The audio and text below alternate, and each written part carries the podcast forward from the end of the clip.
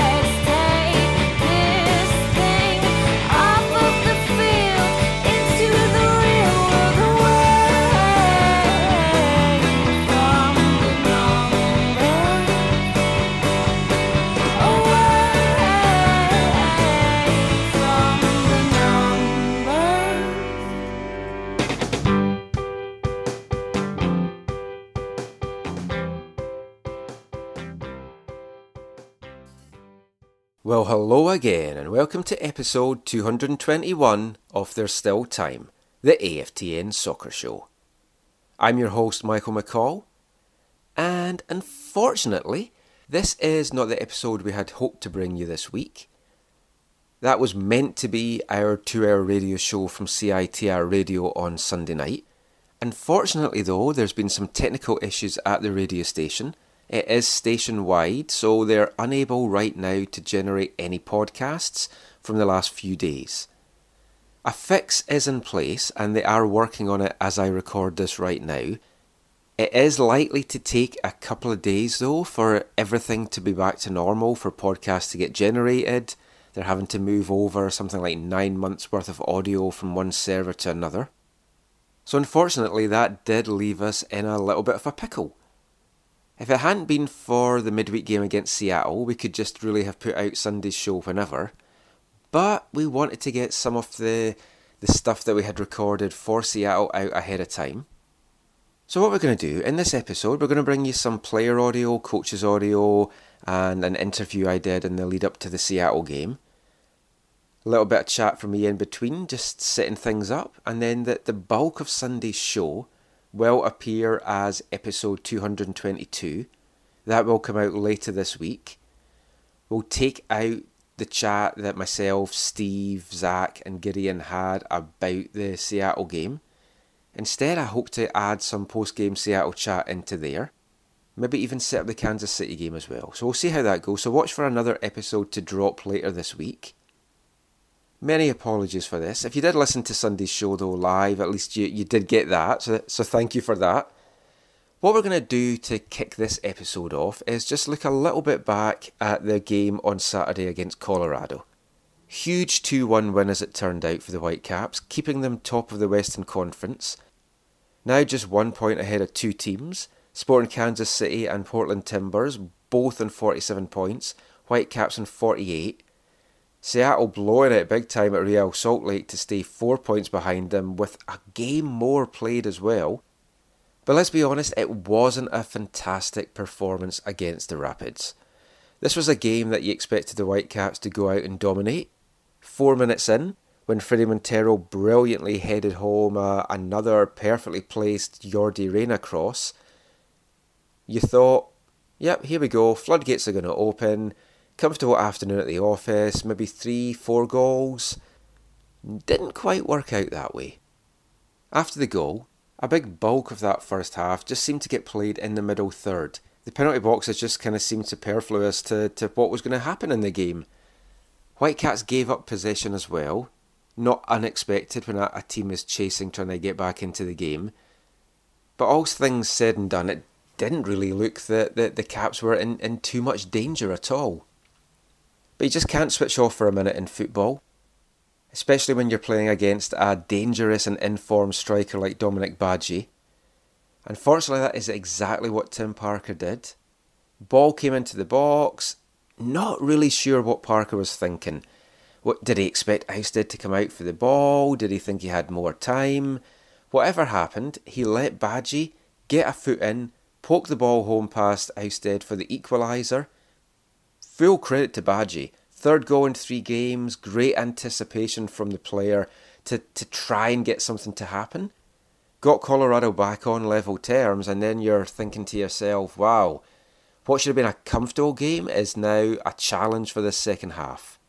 Thankfully, though, the Caps did regroup, came out stronger, more cohesive at the start of the second half, got the reward nine minutes in, with a, a flip with Fredy Montero playing the ball into Jordi Reyna and for me, that was the best assist of the afternoon.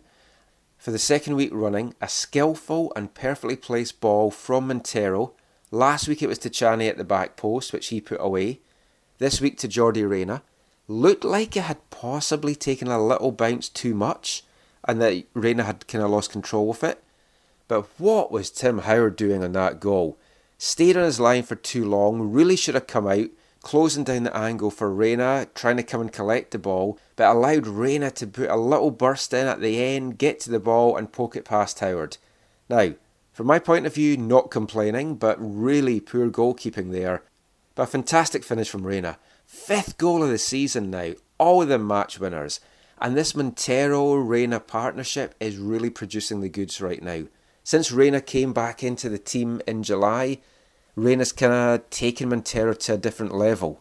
He's got someone skillful to play up front alongside of him. No coincidence to me that this then ends up as Fredy Montero's equal best MLS season so far in terms of goals 13 on the year.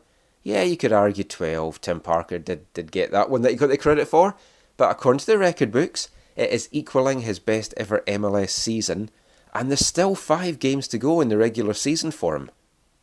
So you have to expect he's going to beat that and get his best ever MLS season. And obviously, it would be wonderful if he got that 14th goal and had his best ever MLS season in terms of goals in his old stomping ground of Seattle on Wednesday night. More on that later, though. So the Caps 2 1 up, over half an hour to go. They did see the game out fairly comfortably. There was a few little kind of heart and mouth moments, maybe at, towards the end, as some balls came into the box. But on the whole, team did well. A little bit of a, a makeshift defence. Marcel de Jong came in for Jordan Harvey. That was tactical. Andrew Jacobson also came in for the suspended Kendall Waston. And that maybe raised some eyebrows because obviously you sign a centre back in Aaron Maund, but then you end up playing a defensive midfielder back there. Now, the reason for that was chemistry. Jacobson and Parker have played together, they have an understanding, Maund's only appearance for the Whitecaps so far was alongside Kendall Waston, so for me that made a lot of sense. De Jong for Harvey at left back. It wasn't De Jong's best performance kind of coming in and covering. He's been looking really good in the previous games he's played. For me, he wasn't as strong this week. Ali Ghazal did well in another start, forming quite a nice partnership beside Tony Tchani. Maybe I'm getting a little bit put off by some bounces, especially in the second half. I think he's still getting used to, to playing on turf, but I mean, they did well together. Good to see Tchani not pick up a booking that would see him suspended for the Seattle game. Even better was not seeing Fredy Montero picking up a booking heading into that Seattle game. And for me, the man of the match was clearly between Montero or Reyna. You could probably have given it to either, but I'm going to give the nod to Fredy Montero. As I said at the start of the show, we'll have a little bit more analysis from the game when we bring out the podcast later in the week. So watch for that in episode 222. But that was some of my thoughts on the game. Let's hear now from both head coaches. We'll hear from the Whitecaps' Carl Robinson, and we'll hear from Colorado Rapids interim head coach Steve Cooke. Colorado, Colorado, beautiful place that you are. Feel the sorrow of tomorrow before you go very far. I, couldn't be prouder of the players. You know, they, they've been working extremely hard in training, and and they've they've really come out tonight. I think and not only worked hard and and, and, and been together in terms of that kind of a performance, but with the ball, I thought it was one of our best performances of the season, if not the best performance of the season with the ball. And I think we're a little unfortunate not to create a couple more openings. Uh, second half, I thought we really took the game to them. Uh, unfortunately, uh, they got that one ball over the top, and, and, and it's a goal. And uh, but from my perspective, sometimes you don't get what you quite deserve in the game. I think certainly tonight we were very good value for at least a point and probably a win, in my opinion. Um, and, and, again, I couldn't be prouder of the players. They're, they're bitterly disappointed. They're, they're, devastated in there that they haven't got a, a win um, or at least a point and that's because they have been putting the work in. That's because they have been doing everything they can possibly do to not only play well but keep making progress. And that's a that's a group of players in there that are quiet. They're disappointed and rightly so because they played ex- exceptionally well and, and, should have won the game. Uh, and I'm delighted that they're, they're disappointed because uh, it shows that they care. It shows that they're a group of professionals who still want to win games and do really well in this league for each other. The Colorado team last year, they, they, they surprised everybody by making the playoffs. This year, obviously, it's a setback. But do you find you have the building foundations to return to that next year? Yeah, I'm really pleased this last few weeks. You know, the guys on the training ground have really taken to the work. They've really uh, put in their time and they've worked extremely hard. From a from a sports science perspective, the numbers have been higher than they've been all season, and I think it's starting to show. They believe that they can be a good team. They believe that they can win games at Major League Soccer, and I'm extremely positive not only for uh, this coming Wednesday and, and, obviously the games for the rest of the season, but I'm very positive about uh, 2018 as well. You've been with the club since 2010. Yeah. Um, uh, how much do you want to be leading that club, uh, this club next year? Well, as you know, I, have I've had several roles in the club. You know, this is uh, I'm not new to, to the industry. It's, it's something I've been doing for a while. Eight years I've spent in the club, and I know the club inside out. I know the culture. I know the the way that the club operates, and I know the players intimately well. Uh, and again, they're a great group of people. I love leading the guys. It's something that I'm very passionate about. I want the, the team to do well. I want the club to do well. Uh, and I couldn't be prouder of the players in terms of what they're doing. Uh, the decision of whether I'm the leader next year is, is out of my hands. That's somebody else's choice. My only obligation at this point is to prepare these players as best as I possibly can, get them ready for Wednesday night in Dallas, uh, and that is my only focus. Uh, last question: If, if like in the preparation um, of this game, and obviously what you saw today, uh, from the Whitecaps' perspective, what do you see with them, and, and what can what can they do in the playoffs, uh, in your opinion? I think they can be an excellent team in the playoffs because. Um, a little bit like ourselves. They last year they, they maybe defend a little bit deep, and I look at the the games they've won recently at home. I think it's uh, six games now that they've, they've, played unbeaten at home, four wins, two ties, uh, and in those games they've had about 40% possession there and thereabouts in each of those games. So they're obviously able to defend in, in that low and mid block. And when you look at players like Montero and Reyna and Techera, Brek Shea there coming through uh, on the counter attack, I think they're exceptionally talented players, very good players. I think Carl's done a, a magnificent job. Carl's been here quite a while now, but. Um, obviously he came in and uh, I think it was probably about 2012 maybe Somewhere, something yeah. like that. and uh, I think the the growth of the group the growth of the club in that period has been outstanding. So I have I have every respect for Carl Robinson and his staff and the players here because they're for me they're at the top of the league and deservedly so. Perfect. Thank you very much. Thank you. Great character again. Uh, I talk about it all the time with my group and not just the certain players all players stepped up today you know AJ's an example of not being in the team for a few weeks and, and coming in and playing brilliant uh, in place of Kendall. Obviously, Freddie and Yordi at the, two, the top end of the pitch need to do their job. They did their job. Uh, I just said it, it, was a thoroughly professional performance, uh, but we gave away a bad goal and we didn't put it away. And by that I mean the bug, Bernie, uh, Jordi, Freddie should have scored when they had Brek Shea should have scored when they had the opportunities, and we didn't. And when you don't do that, you leave teams hanging, and you know cookies come in, and they got nothing to lose. the fullbacks are high, and they, they play gung ho football, which is dangerous. Uh, so I was a little bit worried, uh, but credit to the guys. That was Freddie's 13th goal of the season, which ties his his best ever season in MLS. Can you just say a little bit about his play since the summer, especially since Jordi's come in beside him? Yeah, I, don't like the number 13, so hopefully he can get 14 on Wednesday if he plays, if I select him, which I'm sure I will. Um, he he's grown. I think he's got more confident. I think the, the little fundamentals that I want my forward player to do hold the ball up, react positively, encourage the team he, he's, he's done better. And that's credit to him. And when, you, when you're confident you're enjoying your football, and Freddie certainly is, you get into goal scoring opportunities, areas he should have, he could have scored three goals today. You know, he in the first half the boy defended him very well when he took a touch. He gets his goal, great bit of skill by Yordi, and and then he gets across Tim Howard in the in the second half. And on another day, that's another goal. So he's just got to keep pushing. He works on it every day. He does shooting every single day after training, as well as Yordi and Bug and all the South Americans. So um, you get your rewards if you put the work in. But he's been brilliant for this organisation. You don't look at standings and you, you probably don't care too much, but do you feel this team gets the respect it should get compared to some of the other teams in the division and the attention that they get? Uh, is that a two part question? The first part, no, I don't look at standings. The second part, no, I don't care. My boys work hard every single day, and you know, things you can cover things over or, or you can just look at things. And if you look at things, those boys are giving me absolutely everything. And they're performing to the levels I expect them to and I demand them to. So people want to give us credit, great. If they don't, hey, no problem. I'll shake your hand and smile.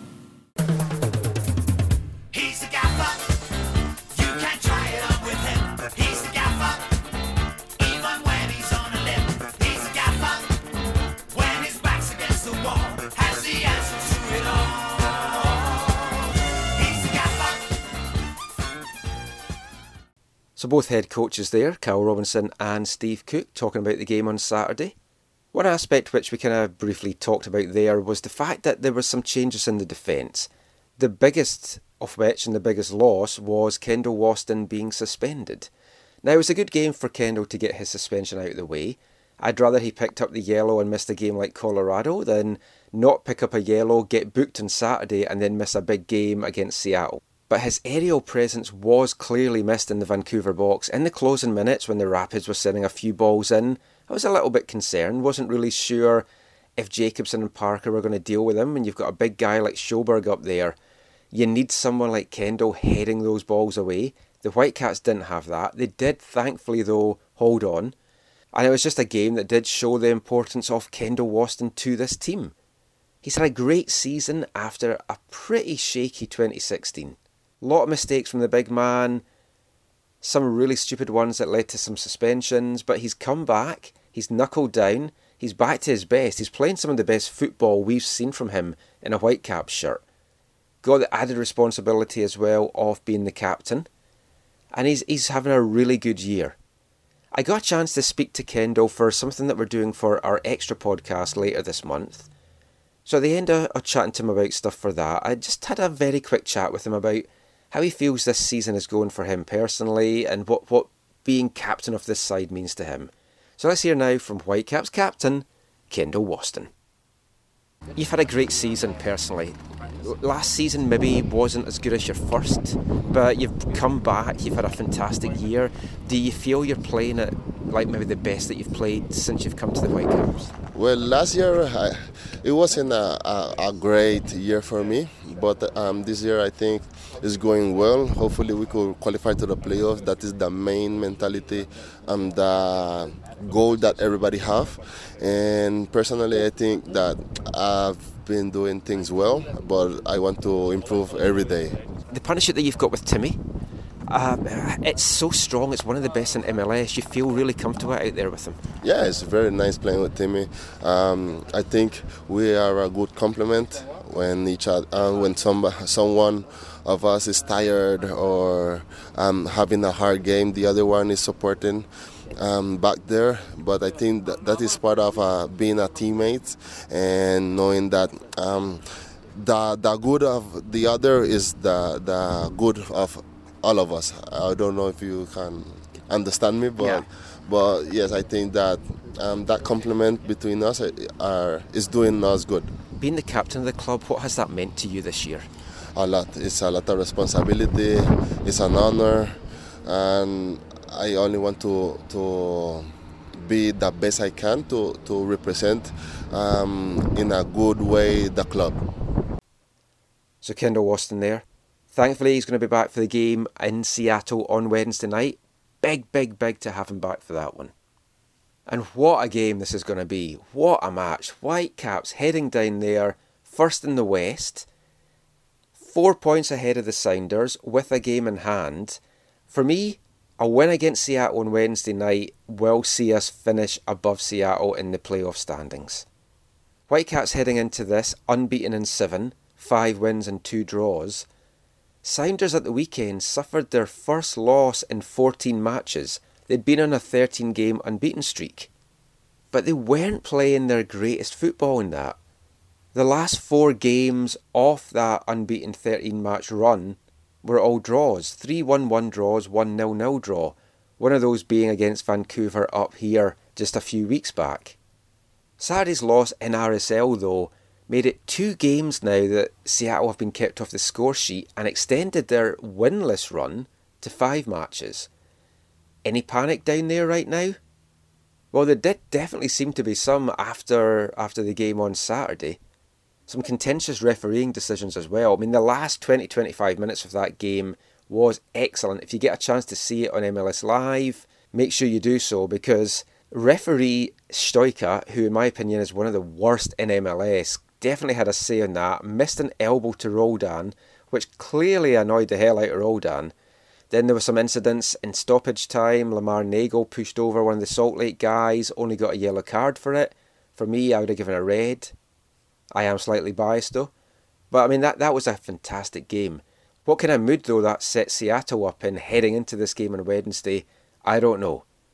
One man who might though is Radio Cascadia's Stephen Agan, and I'm delighted to say we have him on the phone just now. Thank you for joining us, Stephen. Thank you so much for having me, Michael. Excited to be here. Now, big game coming up on Wednesday. Not quite as big as when we talked about it on Saturday. We thought it might be first versus second. Now, strange set of weekend results has, has made it first versus fourth. But as with all Cascadian derbies, there's a lot on the line. But looking at the, the Western Conference standings just now, this does feel like it's one of the, the biggest Seattle Vancouver games for a long, long time. Really pivotal, and, and it's hard to see anyway uh, that this game doesn't end up deciding the, the relative positions of these two clubs, uh, particularly when you factor in the other derby at the end of the year. Um, pretty neat that these games uh, did work out, that the schedule did work out the way uh, it has. Um, everybody's so tightly grouped together, and we're going to get a chance to see them differentiate themselves, and I think that's the best we can ask for. Now, looking at Seattle for a little bit, I've been kind of very surprised at the reaction to the loss on Saturday. Now, losing to Salt Lake is a, a bit of a surprise, but Salt Lake have been on a good run. They really tested the Whitecaps up here just a couple of games ago. But Seattle, 13 game unbeaten run, then they lose one game. And just looking at some of the online comments, even on MLS Soccer itself, it kind of it's like the fans are feeling that the, the sky is falling, which to me seems baffling having lost one game in 14. Well, you know, they're also winless in five at this point. And the, the match against RSL, uh, we saw the continuation of a number of problems uh, that popped up in the previous four draws that they'd had before that. And uh, to be honest, the, the winless run looked good on paper, but I think that when you break it down, uh, it's not quite as impressive as, as what maybe it looks like on the surface. Um, the, the stat I have here is that Seattle are uh, four wins, five draws, and seven losses against other clubs uh, in the top 12 in the league in the Supporter Shield. Um, during that run, they had one win against a top 12 club, uh, just SKC, and that was a 1 0 win on August 12th. Um, and beyond that, they, they didn't beat anybody. They didn't beat anybody good. Um, and the fact is that Seattle has struggled this year, uh, primarily against teams around them or above them in the table. And so I didn't really see anything in that stretch, even though it was a good stretch that, that you know picked up a lot of points for them, put them in a playoff spot. I didn't see anything from them, didn't see any signature wins from them that make me think that they can challenge the top teams in the West, or to be honest, you know, certainly any of the top teams in the East. Yeah, it, it's a, it was a strange kind of run. Six wins, seven draws in that 13, and then, as you say, win, winless in five, including dropping points to LA, which nobody really seems to do anymore, and Dallas, which nobody seems to do anymore. I mean, surely Seattle will make the playoffs. So, I mean, they're five points above the red line. Do you see any way that they're not going to at least get in the playoffs? Well, they've got matches against you know two other clubs in their last four uh, who are also fighting for playoff berths. I think that the games against Philly and Colorado are really helpful because at this point they have very little to play for. Um, but the fact is that I think almost every other team uh, in or around a playoff berth is playing better soccer than Seattle is right now, and therefore uh, you know you really can't take it for granted that they're going to pick up any points in those games if they play the way they have been. Now, the Salt Lake game yesterday, Steve and myself, the, the Whitecaps game, it was a little bit boring at times. A lot of it seemed to be played in the middle third. So we, we cranked up MLS Live and we were watching the end of Salt Lake uh, and Seattle. That was a very feisty closing few minutes there. The elbow and Roldan that was inexplicably not called, and then the kind of pushing and shoving and stoppage time. Is it sort of paramount as to, or testament as to, there's some frustration in the Seattle ranks just now with, with how things are going on the pitch. I think that there definitely is, and it's, it's starting to show through. Um, you know, I asked Brian Schmetzer after the 1 1 draw at BC Place uh, five, six weeks ago uh, if the fact that his team hadn't scored from the run of play in two matches at that point uh, was a concern or just coincidence for him. And he told me on that night that it was coincidence. But fact is, since that time, Seattle has only managed to add one open play goal. Uh, that was the equalizer in that LA match in that draw. Um, they have they have had such a hard time creating chances and scoring, and it's it's starting to show through with with everybody in every aspect of the club. And uh, it's it's a huge issue, and they, they don't seem to have answers for it. I, I don't have an answer for it. Um, the, the best thing I can tell you at this point is that there's a lot of talent out there, and, and they're just not playing to the level that they should be. Now, it's interesting to hear you say that because it sounds so like what the Whitecaps were like at the start of the season. I, I, it felt like weeks that we were going on to Robo about, oh, there's not been goals from open play, and yeah, you're scoring from set pieces, and etc. etc. Now, obviously, we turned that around, and it's better if you're doing that early in the season than at this important time of the season. But set piece play for Vancouver's been huge. Does that look like with with Jordan Morris being out? Does that look like the best sort of return for Seattle now is through set pieces, or do you feel that there is somebody that's going to step up and kind of fill this void that's been left by Morris? You know, I think that they're learning to cope without Morris. It's certainly a change, and there aren't there aren't so many guys on this roster in the attacking parts of the pitch uh, that have a lot of pace, and, and that's a hard thing to replicate if you lose it. Um, having Joevin Jones uh, be available in the midfield band of three now, with Nouhou Tolo frequently starting at left back, is helpful and helps solve some of that problem. Uh, but fact is, um, I would say I would say what has happened with Joevin Jones has been almost as influential as Morris, uh, Morris's hamstring. Um, just in that Joevin Jones hasn't been the same himself uh, since his little debacle with the Trinidad and Tobago national team. Um, C- Seattle's lost pace options, and I and I don't know that they found a way to cope with that. They don't they don't have any ways to play between lines to get in behind people. Um, Will Bruin's doing fine as a target forward, but he's not Jordan Morris, and he's not going to do Jordan Morris things. Um, I, I, you know, I mean, Jordan's had a tough year.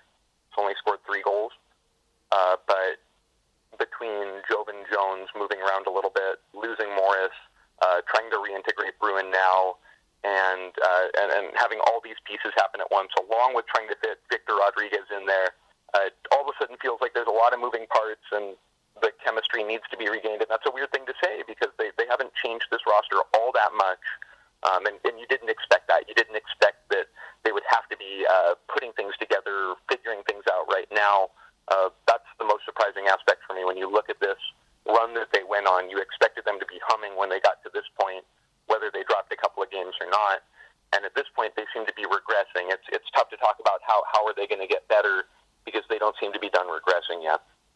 See, that's a, it is interesting and surprising to to hear you say that because you don't want to be tinkering with trying to find your best roster at, at this time of the season. Now, obviously, Vancouver's on a bit of a run, seven games unbeaten now. Not playing blindingly good football at times, though, it, it does have to be said. But what worries you from a Seattle perspective? I know you like to try and stay impartial, but from a Seattle perspective, what would worry you about this Vancouver team that, that's heading to CenturyLink on Wednesday night? Mean, I think on the surface level, we don't have to make it more complicated than the fact that the Whitecaps are playing, you know, if, if not uh, spectacular soccer, playing effective, winning soccer, and the Sounders haven't done that lately. Um, I, I think it's interesting uh, that, you know, like you talked about earlier this year, uh, Robinson, you know, took some time to try and figure things out.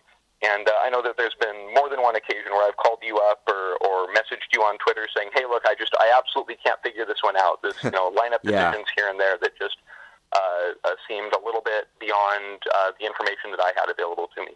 Um, he's figured it out, right? And and he's got more than 11 starters, but he seems on a weekly basis to be uh, figuring out how to get the balance right, how to get the tactics right. And Whitecaps, you know, uh, on this long unbeaten run themselves now, uh, whereas Sounders played mostly the same guys for most of the year and are now scrambling to figure out what's going on, right? And so the, the Whitecaps seem to be a group coming together to me and, and finding their chemistry, finding their style, and Sounders are losing their grip on theirs. Um, uh, the Whitecaps are playing uh, very effective soccer. Um, the, the Reyna Montero partnership looks good. And uh, if I had to answer your question directly, I'm sorry, I've done it in a bit of a roundabout way here. Uh, I would say that I think Fredy Montero is going to be really, really up for it. And I don't know that anybody on the Seattle roster is going to have the passion in that match that Fredy does. And I'm uh, curious and excited to see what he's able to do. Speaking to him after the game on Saturday night, he was really he's he's he's unsure what kind of reaction he's going to get when he goes back. Obviously, he's scored three goals in the, the two games here against Seattle, so any sentiment on his side's completely gone. Uh, he still has a very close affinity to Seattle and to the Sounders. Do you see him getting a, a warm reception, akin to kind of what Kekuta Manneh got here, or will it be maybe hostile during the game and then before it and after it it'll be when you see kind of some affectionate signs from the Sounders fan base? You know, we had Ziggy back a few weeks ago for the first time, and that was kind of an odd experience.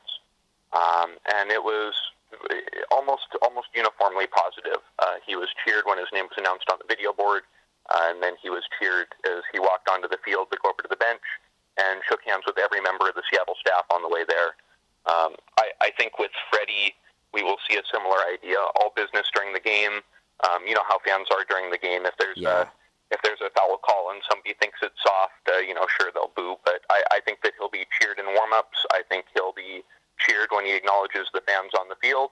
Um, and I think uh, I think I expect to see the same level of class that we saw both Manneh and uh, Tchani display this weekend. Yes, it's, certainly going to be an interesting match. Really looking forward to this one.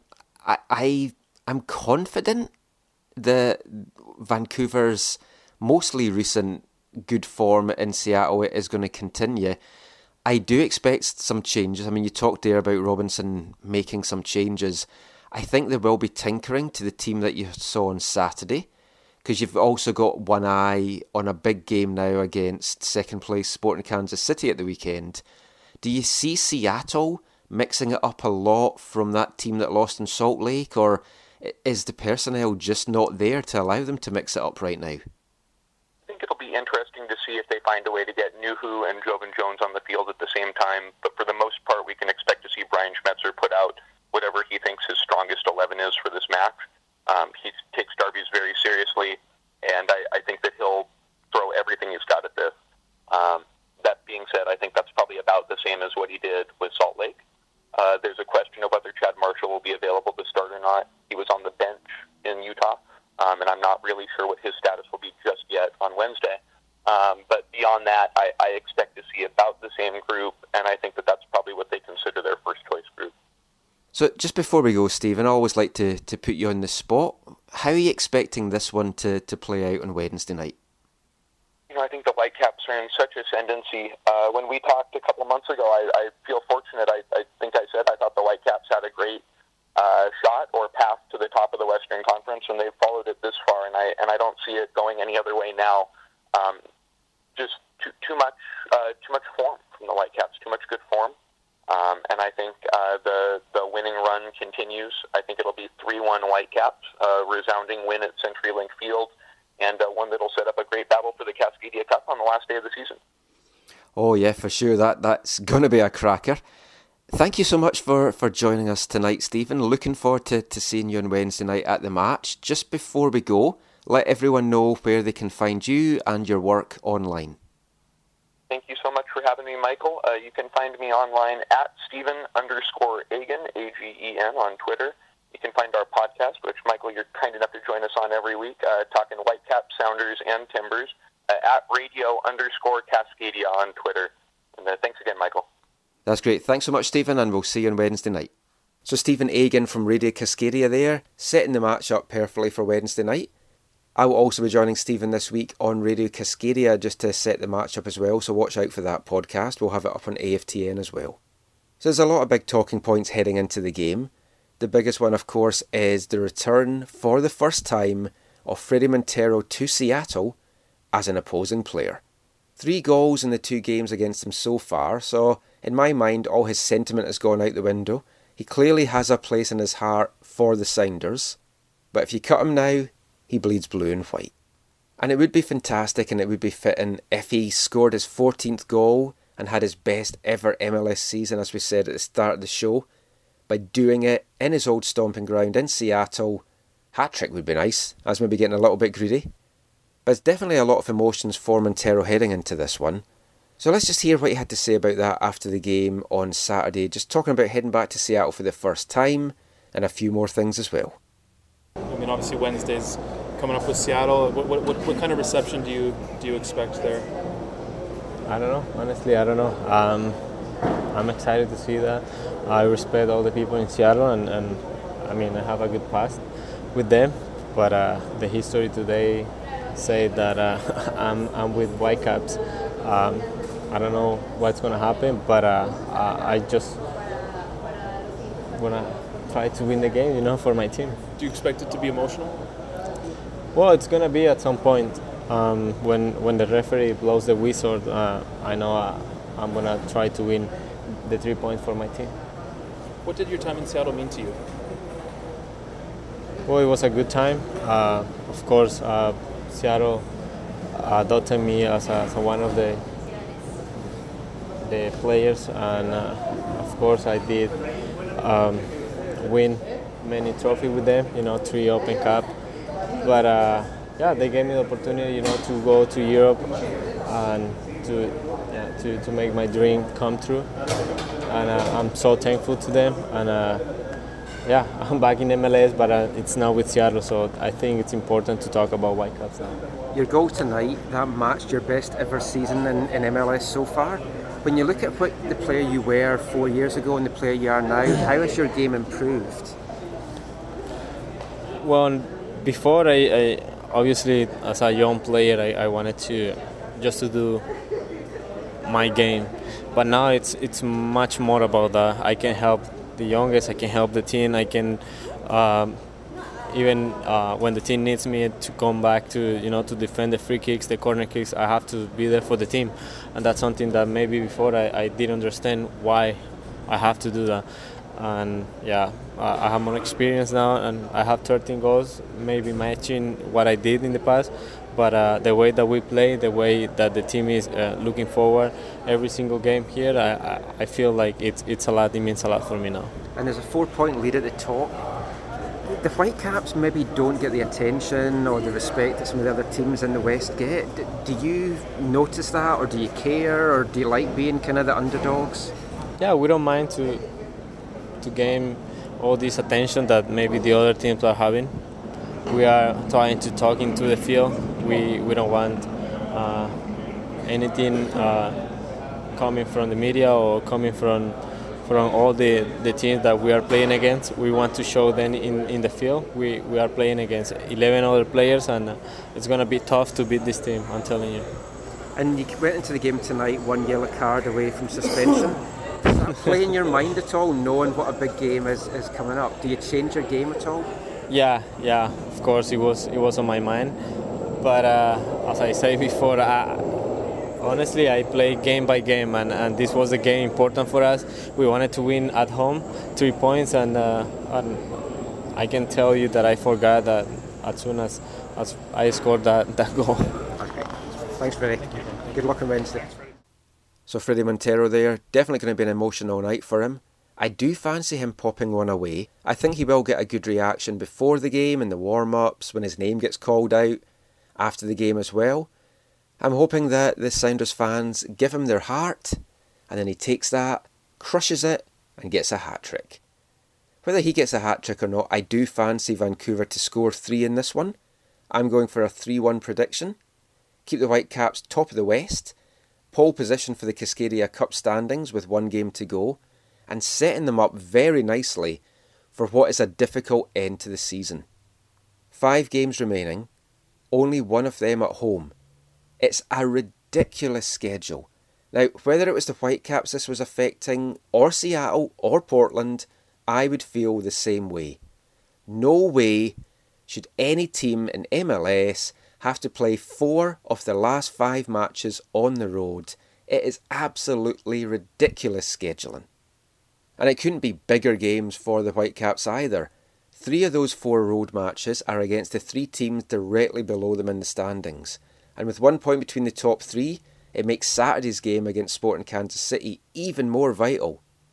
The Whitecaps are going to be staying in Seattle after the game, training in Seattle on Thursday morning before flying directly to the game in Kansas City. So at least that's a little less travel for them.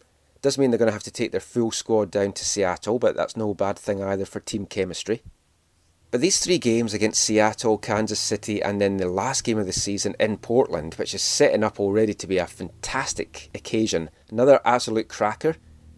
Hopefully, Portland won't repay the favour that, that we did to them at the end of last year, playing party poopers. But of course, it could end up that that is a, a battle for first or second, or to, to get into the top two places. Portland do have two more games played than Vancouver, so the Caps do have that in their locker against the Timbers. For me, it's a battle between Kansas City and the Whitecaps to finish first. I still think Kansas City is going to pip us for first place and win the Western Conference during the regular season. I'd take a top two finish though any day of the week. It would just be nice, of course, to, to finish first. But with these games coming up, does that make Carl Robinson the players approach them slightly differently? Do they go out there trying not to lose as opposed to going there and trying to get the win? Either way, we're going to see counter attacking football from the Whitecaps. That's guaranteed. It's the only way they play. But we've seen it before. When the Whitecaps go out there, try and soak up the pressure, maybe sneak a draw, try not to lose, it doesn't always go well. It does feel like it's a different team this season, though, from seasons past, so maybe you can't read too much into that. But from speaking to Carl Robinson and a few of the players during the week, that's not how they're going to approach these games. They're going to approach it in the same mindset. They're not going to care who they play, they're not going to care where they play, and they're not going to care where these teams are in the table. I'm just going to bring you a final little bit of audio now from Jordan Harvey, David Ousted, and Carl Robinson, just talking about all those things and how do you approach three massive road games against three teams that are breathing down your neck. Well, here's what they had to say. The West's always tight. Can you believe exactly how tight it is? It's like four teams at the top and these other four teams battling to try and get into the playoffs. Yeah, it's really interesting. Each and every year, it's either the West or the East that looks like uh, they maybe have the better conference. And this year, the East has so many points, it seems like they may have the better conference. But um, you know, it just means for me that the West is a little bit more competitive. Um, and like you said, it's so tight. Um, I don't know how many points separate. I don't study the standings as much as you guys, maybe. One, One point? Yeah. Um, but yeah, uh, like you said, it's competitive, and uh, hopefully, um, you know, because of our competition, we stay on top. So you're now heading to play those three teams on the road. Does that change your game plan, knowing that you are ahead of them? You maybe think a draw is fine in a game like this, or No, no, it doesn't change the game plan. I think that's what's made us successful is that we're always shooting for three points, and then you kind of let the chips fall where they may. I think in the past, sometimes when you play not to lose, you don't get anything, and we're playing always to win. And for us, this group, this team, this coaching staff, um, playing with that mindset is always better. Yeah, I honestly feel like we're uh, we're, we're here every year. It's it's such a tough Western Conference, and, and it has been the last couple of years to get in that playoff. Uh, we're in a good position this year, and, and, we want to stay there. Uh, but it takes focus, takes a lot of hard work into these uh, fall months. Do you look at the table at all? Like Jordan says he never looks at it, he didn't actually know that there was only one point between the top four. Do you Um, pay much attention to it? I know where the line is. Let's say that. Uh, but other than that, no, not uh, when it's this tight. Hon- honestly, it can it can change in a weekend, like you you go from first to, to fifth or sixth. So. Um, as it is right now, like I said, we're, we're focusing on one game at a time, and, and we haven't done anything yet, and we need to, to, to keep that in mind, keep focused, and keep working hard. And you're going to the three teams that's immediately below you in the next couple of weeks. Is it almost like the playoffs are starting now? Yeah, you can say that. Uh, it's obviously uh, a tough task to go into those places, but it, it's also the, the games you want to play. It's those games that make it fun. You're playing rivals, you're playing um, teams that are at the top, and uh, and those are those are fun. You always like to plan your teams a little bit ahead, know when you're going to make changes. The three teams that's one point below, you're going to all three. Does Yeah. that affect what you're going to do? Are you going to have to just take it game by game, or do you have a set plan as to what you'd like to do? I have a set plan, um, but it won't affect where they are in the table. You know, I won't think, well, they're one point behind us, so we've got to make sure we don't lose the game. We're, we'll go out and try and win the game. We're, we're a very good team away from home. We've managed to win a couple of games on the road this season. Uh, but I, I pick my team based and personnel based upon who we're playing. So if we go and play against Kansas City, that will probably be different to when we go and play against Portland. You know, different styles, different teams give up, give you different problems. And I've got a group of players here that got different characteristics. And you know, it's sometimes it's strictly tactical. Sometimes I'm resting players. Sometimes I want energy in the team, which is why I make changes. So, you know, I won't look at where they are in the table. I'll just focus on us and what is the best matchup for us to try and get a result against those teams. Well, it's certainly good to hear that the Caps are just going to go for it. They're not going to care who these teams are, where they're playing, or where they sit in the table. They're going to go for the three points in the matches. Whether it works out that way, I guess we'll soon find out. We'll know more by the time we do our next show on Sunday. That is it for this episode of the podcast. Thank you so much for listening. As I said at the start of the show, many apologies for the technical problems, out with our control completely. But we will bring you episode 222 later in the week. Check your podcast feeds for that to drop. We'll have the bulk of Sunday's show, minus some stuff that's no longer relevant, and the audio that we played in, in this episode. And we'll look a little bit back at the Seattle game and maybe set up Kansas City as well. Thank you for bearing with us. I know it's not a lot of fun just listening to me ramble on. We'll have the rest of the guys back soon. And until then, you can find us online at AFTN Canada on Twitter, AFTN Soccer on Instagram, and read all our stuff away from the numbers aftn.ca every day of the week online. I'm Michael McColl. Thank you for joining me for this episode. We'll be back soon. And until then, thanks for listening. Take care. Let's screw over the sounders and mon the caps. One day I shall come back. Yes, I shall come back. Until then, there must be no regrets, no tears, no anxieties. Just go forward in all your beliefs and prove to me that I am not mistaken in mine.